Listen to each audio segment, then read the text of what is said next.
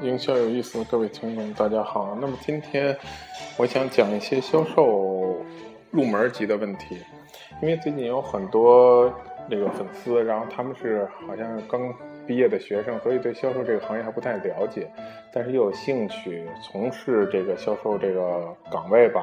那么他们就问我一些问题，说到底应该怎么选择公司也好，是呃应不应该从事这个行业？那么有几点呢？所以其实我想跟大家分享一下，毕竟做了这么多年，看看你是不是适合销售行业。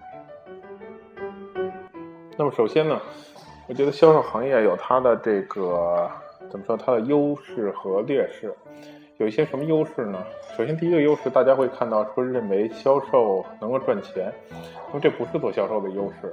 因为只有 top 的顾问、top 的销售代表才能挣钱，也就是说，在这个行业当中是有一个金字塔，你除非在金字塔的顶尖呢能够赚到钱，大概也就百分之十到二十的人，剩下这些人呢，其实赚到的只不过是普通的工资，就跟你基本上从事其他的职能是差不太多的，甚至于更低。所以销售是不能赚钱的，销售不是更富有的一群人，而是说 top 的销售能够赚到钱。所以这个概念呢，可能就是怎么说呢？呃，影响了很多人选择这个行业，然后但是没有赚到钱，又觉得很痛苦啊，这是一个想要澄清的这么一个观点。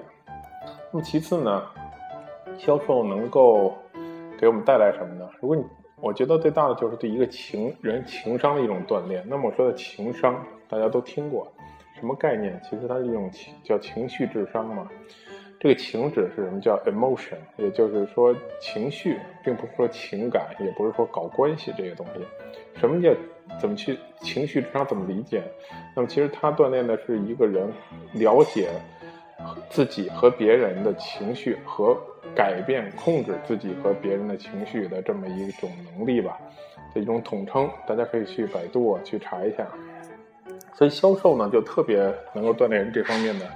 呃，能力能从一个比较差的人锻炼成一个比较好的人，在这方面，所以我觉得这是销售能给人带来的一个，呃，很重要的一个变化，就是你会更了解人与人的关系，更愿意去了解人的一些基本的需求，更愿意能够尽量的站到别人的角度去看问题、想事情，这是销售能够带给人的一些价值，这是我看到最好的东西。那么。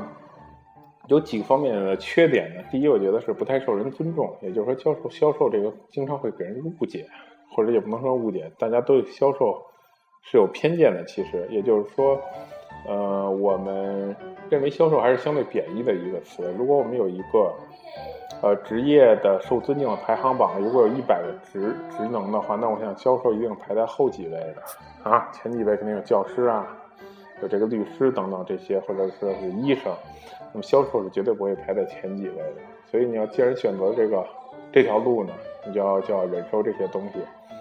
第二呢，就是呃销售呢，呃如果你是一个比较内向害羞的人，所以一开始你做的起来会有困难，因为销售需要主动的跟人沟通的这么一个工作。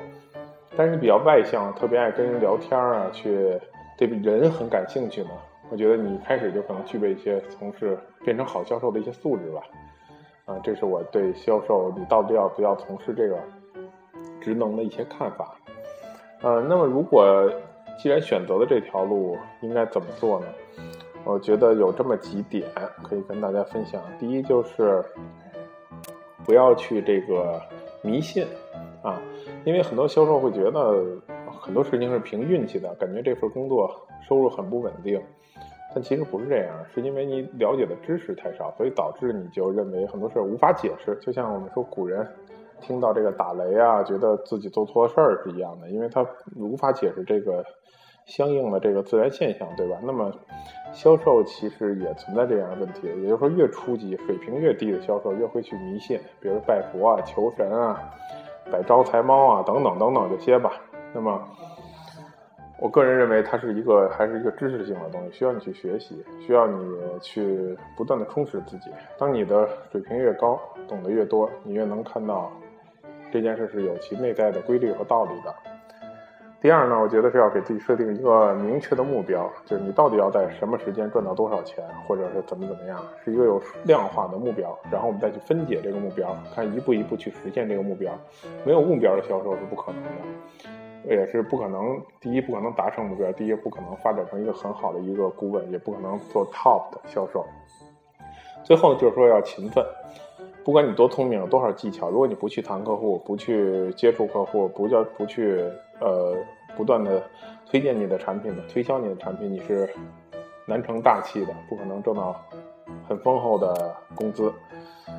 所以呢，综合起来就一点，只有 top 的顾问才能赚钱。做销售就要做好的销售，否则其实是还不如选择其他的工作。这是我的一个看法，希望能对你有所帮助。如果觉得这期节目对你有帮助呢，请点赞。如果想分享给你的朋友呢，然后大家可以转发。好，谢谢大家，今天就到这儿。